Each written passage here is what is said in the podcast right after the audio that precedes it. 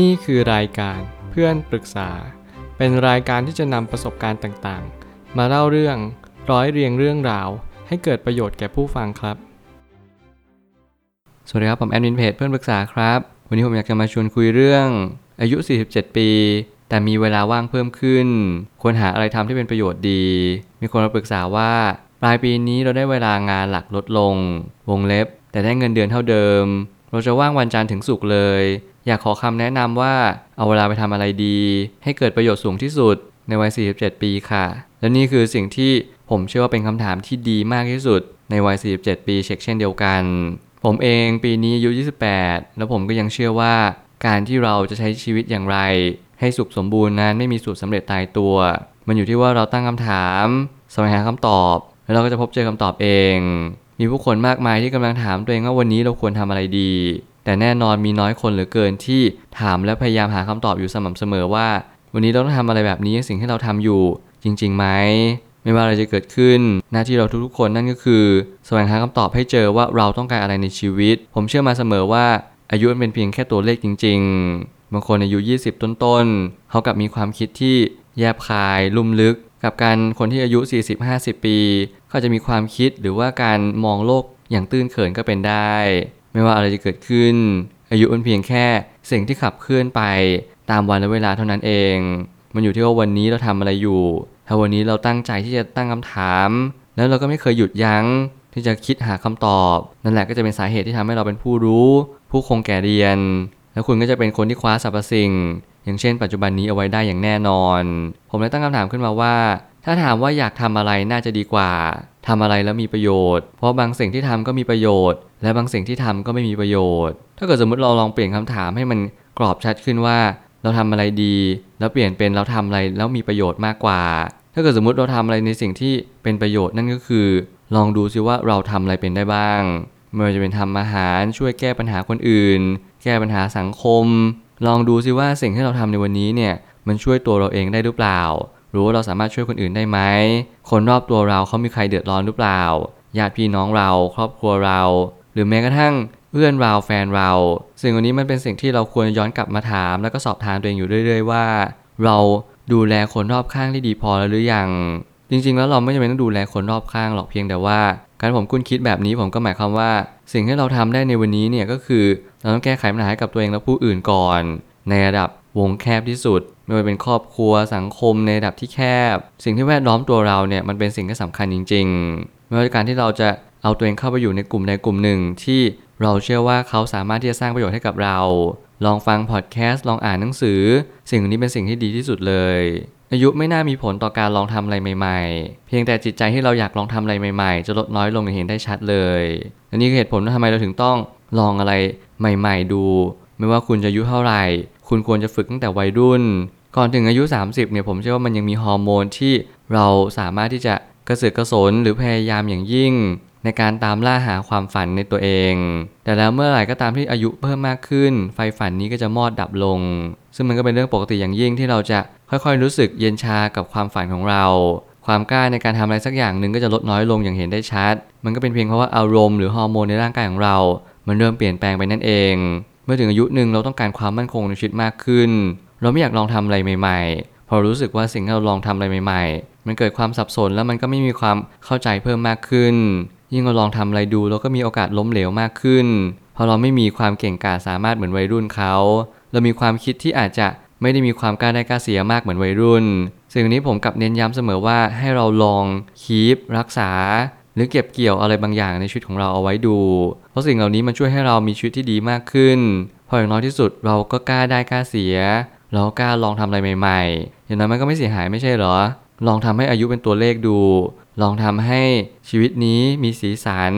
มีความท้าทาย แล้วเราก็จะได้อะไรมากกว่าที่เราเคยคาดฝันเอาไว้อีก จุดเริ่มต้นของความว่าง มันอาจจะทำให้เราได้คิดอะไรออกมากขึ้น บางทีไม่จำเป็น ต้องเพิ่มเวลาให้มากเกินพอดี ขอแค่ฝึกสติในชีวิตประจำวันก็พอ เมื่อชีวิตประจำวันนั้น เปรียบดังการเดินทางครั้งยิ่งใหญ่ ผมก็ยังเชื่อเสมอว่าการที่คุณจะเปลี่ยนแปลงอะไรสักอย่างหนึ่งเริ่มต้นที่ตัวเอง และเริ่มต้นที่การทำต่อเนื่อง จริงๆ แล้วความว่างเนี่ยผมเชื่อว่ามันไม่ใช่สิ่งที่แย่ ในวัย 47 ผมเชื่อว่าเราสามารถจะหาเวลาว่าง ในระดับหนึ่งก็ยังดี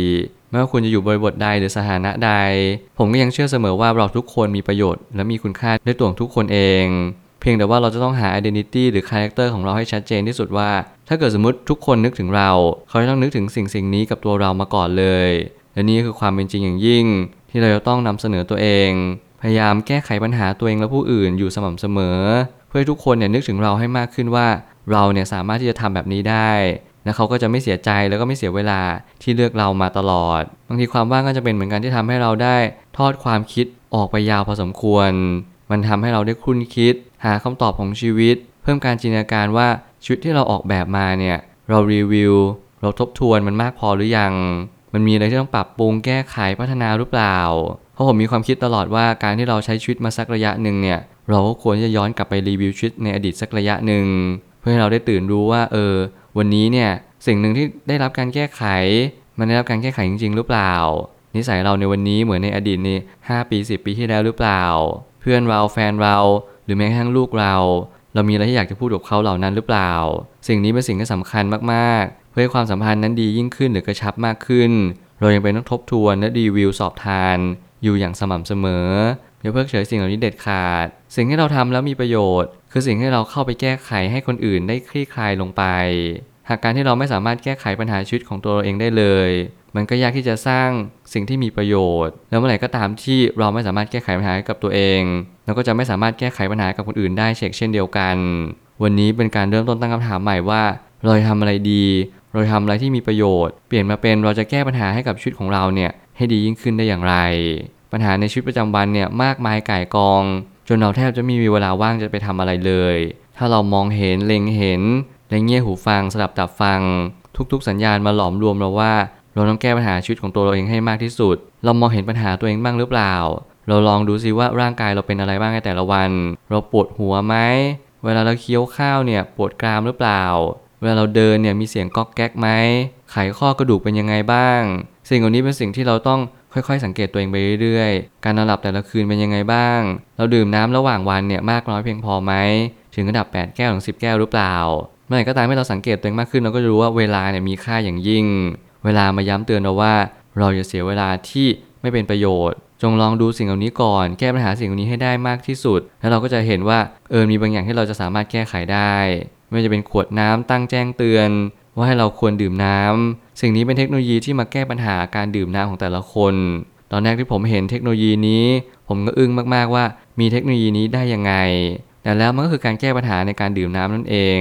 บางคนทำงานจนลืมดื่มน้ำเพราะว่าน้ำเนี่ยเป็นสิ่งที่จำเป็นต่อร่างกายจริงๆไม่ว่าจะเป็นการขับเคลื่อนด้วยความคิด แล้วก็ช่วยในเรื่องของโรคกระเพาะปัสสาวะต่างๆ เพราะว่าการดื่มน้ำน้อยก็จะมีผลในระยะยาวเช่นเช่นเดียวโรคอื่นเหมือนกัน